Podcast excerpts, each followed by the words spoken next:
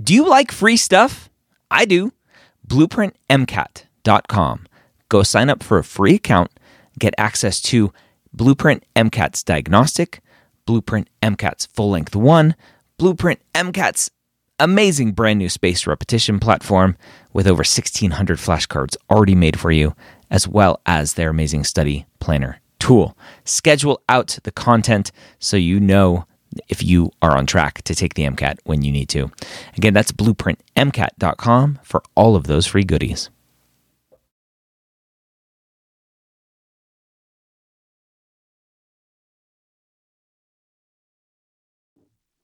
The MCAT podcast, session number 318.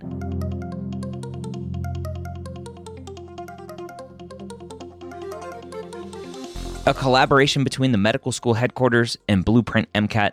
The MCAT podcast is free MCAT prep to help you understand the MCAT, teach you how to break down questions, and give you the skills and confidence to get the score you want on your MCAT test day. Learn more about Blueprint MCAT at blueprintprep.com/mcat. Welcome to the MCAT podcast. My name is Dr. Ryan Gray, your host here every week. As always, I'm joined by our sponsor, Blueprint MCAT, and one of their amazing live online instructors. This week, we're jumping into prepping in a post COVID world and what does that look like now that kind of the world is somewhat back to normal and, and the stresses that that potentially adds to you as a test taker and so much more. Before we jump in, though, don't forget to go get a free account over at blueprintmcat.com.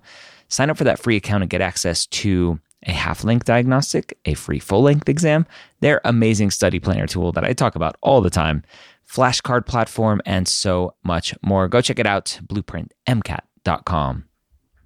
George, welcome back to the MCAT podcast. How you doing, my friend?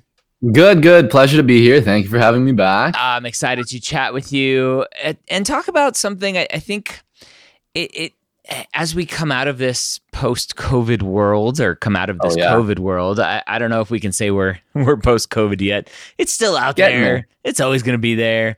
Um, yeah. MCAT prep and a post-COVID world. MCAT prep with classes coming back in person and that whole transition from online to in person and, and, and just what does that world look like for students now um, helping students understand especially some of these students maybe took some of these really strong uh, or not strong these important prereqs uh, yeah. for the MCAT in an online environment. Maybe they didn't excel in that online environment, and, and maybe some thoughts on what they should do, and all, all of that fun stuff related to to COVID and and these these transitions that students are going through. What does that sound? Yeah, like? sound good for sure. I think yeah, no, that's great. I, I think first and foremost, I really empathize with a lot of students who went through the COVID era because I remember it was on the tail end for me. I think I took my last year, my fourth year undergrad in like prime COVID area uh, era where we had the online courses, we had a lot of online assignments, we didn't really see anyone in person, like it's challenging both mentally and academically in sense that it's a different challenge right? It's like you feel a little bit more burnt out you have the zoom fatigue there's a lot going on where it's just learning isn't nearly as much fun right? You don't see your friends you don't get to go out it's not an activity it's like you log on you're staring at a screen for eight hours a day. And then you're right like for the longest time i think it's been it's been quite funny that all these institutions and universities are like, no, like the quality of education that you get at university, you obviously can't get online. Like you have to come in person. This is why you pay the tuition. This is why you, and then COVID, it's like, it's all online. You're basically learning from YouTube. And it's like, well, here we are anyways same yeah. tuition right so i really really empathize with a lot of those students because i took the tail end of it where it's like you know fourth third year it's it's not as general anymore. It's pretty specialized. You're choosing things that you might be interested in already. And it's like you're at the tail end, you've already finished most of the work. I did remember first and second year, a lot of these MCAT testable classes, the general chemistry, the organic chemistry, the biologies, those are really, really, really challenging. And I can't imagine like the additional challenges layered on where it's like you don't really have a live instructor to really help you walk you through certain things. You're watching videos. Is it clear? Is it not clear? The assignments, are they clear? They not clear? And I even remember like TAing sometimes where the marking schemes aren't always there to test your understanding. It's there as a standardized measure of like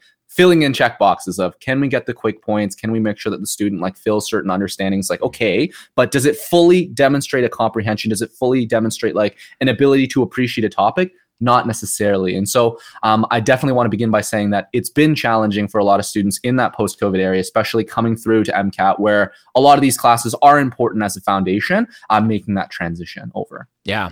So as a student begins their MCAT prep and they go, mm. okay, my Gen Chem, uh, my organic chem was during COVID online. And I don't think I retained as much as all of the other classes that I took in person. What do you recommend for that student? Should they go back and take an in-person class? Should they just really, um, really study hard? It, it's it's interesting because if the answer is just go and do a blueprint blueprint course and and do the online modules, well, that's online again, and and does that yeah. really help them? So it's it's an interesting situation these students are in. Absolutely. So the good news is that at the very core of it, there's always students who like you can think of the non-traditional students, maybe the students who had an arts background, or the people who went through another pathway and decided to switch into medicine like a last second, and they go through the prep materials and they go through the courses and they still get into medicine very successfully. So it's possible, even if there's less of a foundation with, let's say, your coursework in undergrad. I think it's really encouraging to learn from examples like exemplary students who didn't have that foundation to begin with, and they still found a way to make it work. So there is a method to the madness. The good news is there's a method to the madness. Um, I remember as well trying to choose my own prep materials, and as someone who had a decent foundation, you know, I went to my classes, I performed decently in my classes, and even then I was a little overwhelmed with how to pick my resources a lot of it comes down to your own unique learning style, right? If you know that you didn't have a very strong foundation, you now think, okay, well, what should I do? Should I get prep materials? Should I try to see what's free online? my recommendation and this is genuinely like i know like i'm a teacher for um, uh, blueprint as well and like yes we have a live course it's a lot of fun but my genuine opinion is that if you're prepping for the mcat you should go with some kind of prep resource because there's so much on the mcat it's it's it's overwhelming to figure out what is testable and what isn't because the mcat is broad but it tends to be very shallow. You test a lot of topics, but at a superficial level. And so when it comes to prepping tips, it's like, okay, well, if you know you learn better independently, you really value efficiency and you can read quickly, maybe something like textbooks and practice exams, those would be really useful for you. But if you know you thrive in an environment where having a community matters, having that kind of inside joke and having a live person, not just a screen recording and like people explaining things and animations and things like that to engage your learning, you know you need that. This isn't any dig at your character or your academic ability it's simply just saying, well, what do you really learn best with? And then finding that best path. Then maybe something like a prep course would be better for you or online uh, live course where you have an instructor explaining things. There's office hours, there's abilities to ask questions. Having that additional resource might be what you need to, to get you there. So when you when you look at a student again who is coming out of this COVID world, they they took mm. their classes potentially uh, online, these really core classes, and they go they go and they study, and and they do a prep course, and they still mm. feel like there, there's something missing.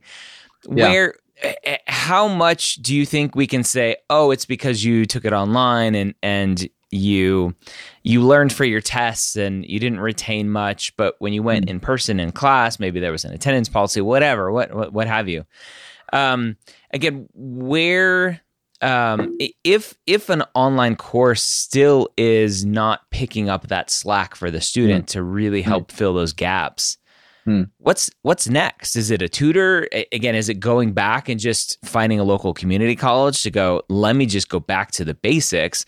Although right. you did say right, the MCAT, uh, a common saying we have here on the podcast: it's a mile wide and an inch deep.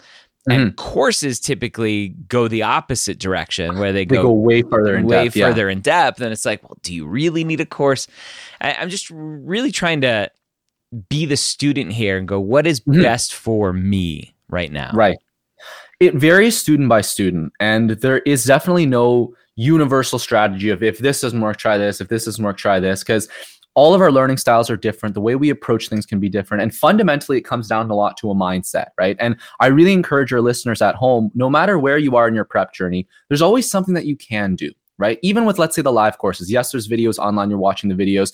Really reflect on it and think, okay, well, am I actively engaging in it? Or am I just watching the videos and putting at 2x speed and I'm going through it? And it's like, this is not a blame game. It's just genuinely like, did we get the most of the materials that we had at our disposal? Did we give it our efforts? Did we stay engaged? Or is it like we're getting through the videos for the sake of getting through videos? Because this comes down a lot to active versus passive learning, right? We can watch something a million times, we can read something a million times, but that doesn't mean it sticks. Your eyes glaze over it, you look at the details, you're like, like, cool, that makes sense. Hindsight bias. Everything that hindsight is 2020. It's like, that's so simple. That makes sense. But we've all been there in the sense that we watch a video or we read about a concept and then we try a question and then we get the question wrong. And we feel a sense of frustration of, well, I just saw this. Why don't I understand this?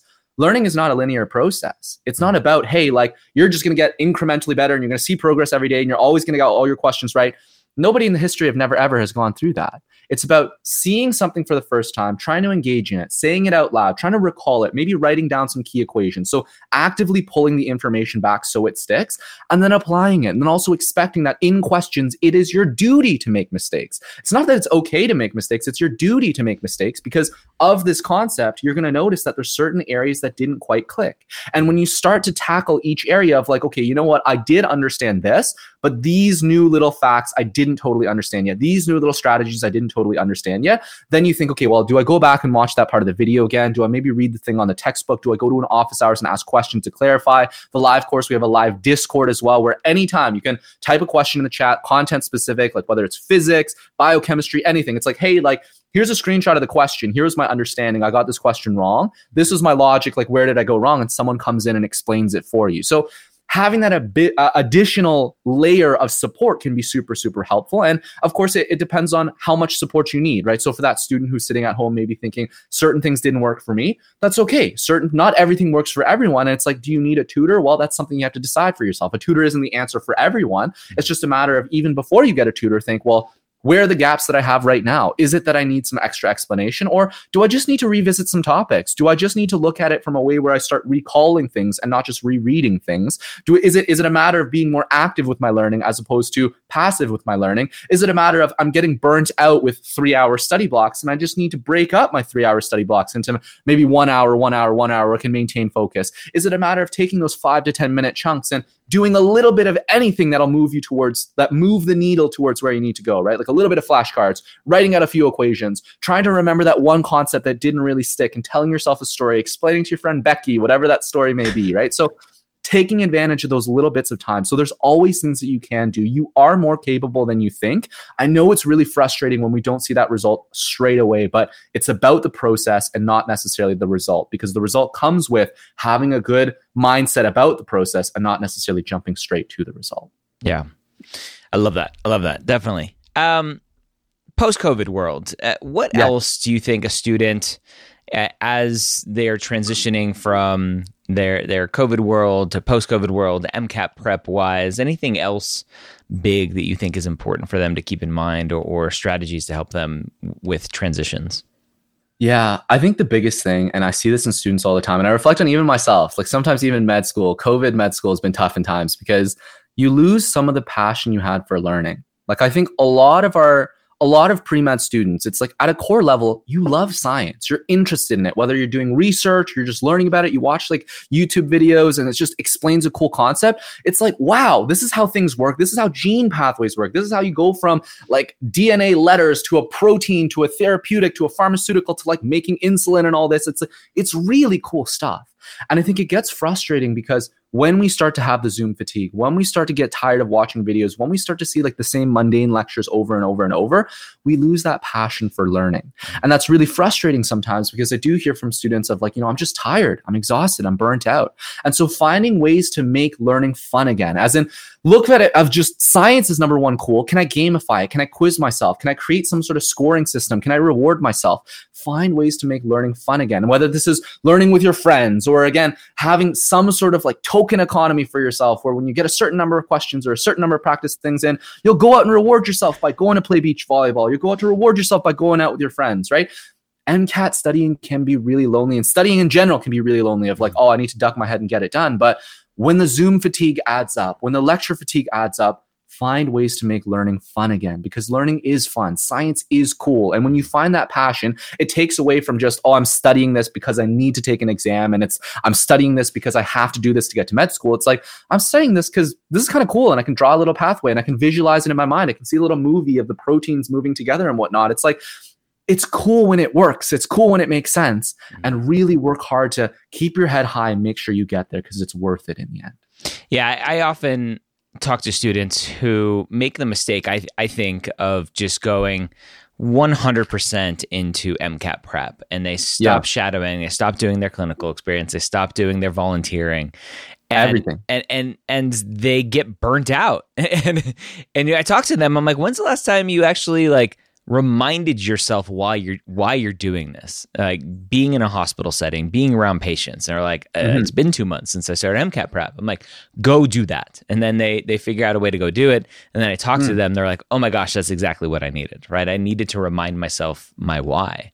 And yeah. it makes a huge difference. And even just getting progress done of any kind, like getting something done feels good. I reflect on the days where sometimes, like, I remember first year university, even first year med school, there were times where I was like, you know, I need to focus on my study. So I cut more of my extracurriculars, I cut more of these other things out because I'm like, I need to make sure I do well and like establish my foundation or whatnot. I don't know about people at home, but I always find that having more time can sometimes be a curse and not so much a blessing because mm-hmm. the way my brain works is that I know if I'm like, I have a lecture at four. I'm going to go up play volleyball at seven. I have all this. It's like I have less time to lollygag with. You know, I have less time to fool around with. It's like I need to get these things done. I need to watch this lecture. I need to get my notes done here. I need to check, check, check, check, check. Whereas it's like I have a full day and I'll I'll study at some point. Yeah. Right. And then I end up I scroll and I'm like, oh, I have time. Like it's Par- Parkinson's principle. Do you know Parkinson's principle? I actually don't know that principle, yeah, but so is that what the effect is called? That that is Parkinson's principle. Yeah, that the okay. amount of time that it takes to do the work will fill the amount of time that you have to do the work. Hmm. And so when you set boundaries, when you're like, this is the time that I have to study because I have all these hmm. other engagements, you hmm. get it done. And then when yeah. you're like, ah, I don't really have anything today, so I'll just study. And then it takes all day to do the same amount of work that it really you could have done in two hours. Exactly. And then that's so discouraging because you reflect on it. You're like, wow, I was distracted. Why I was scrolling. And then you feel bad. And the guilt is a new mental block that shame and guilt. further. Oh, yeah. The shame and the guilt, right? Versus it's like, hey, I went out, I saw my friends, I called my parents, you know, I went out, played beach volleyball, I did all the things, I watched that show I've been meaning to, and I got my two modules done, and I read two chapters, and I you feel great about it after. Like, yeah, you're going to go to bed tired, but you're going to go to bed tired in a good way, not a mental exhaustion of I feel guilty and I feel shameful. It's like progress leads to more confidence, more confidence leads to more progress. Use that momentum, build smaller goals in the beginning to get an idea of, okay, I can do it. Add a little bit more, add something on top of it, build a really good schedule where it's like, this is my work time, this is my play time, and they don't mix. And you'll find that you are it's like a superpower. Like once you start getting things done, once you're getting in a rhythm, it really is a superpower. Yeah, and it is Parkinson's law, not Parkinson's principle. My my apologies. Gotcha. Good to know. Good to but know. yeah, that that's a good one to uh, to know about. I, I wonder if it's the same Parkinson uh, that uh, maybe came, came up. I was with. just thinking, yeah, the condition, yeah, yeah and whatnot, but uh, yeah, okay, slow it down and stuff. Yeah. Anything anything else we need to know about in this post COVID world? it's tough. Like there's hope. That's the main message I want to leave. Like there's hope. I know it's it's so frustrating because we can think of all the ways that we've been wronged by this world and the society and like yes, COVID it was frustrating. Yes, we were isolated. Yes, our classes were online. Is it fair? That's debatable.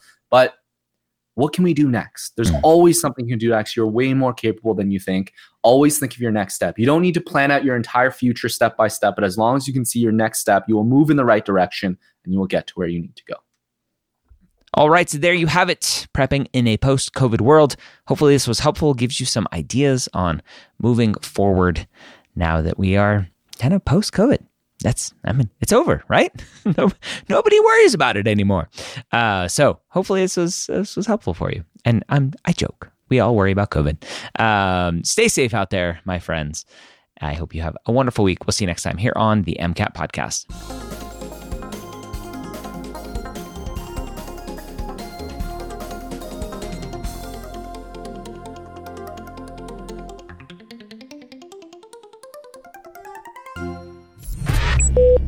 This is MedEd Media.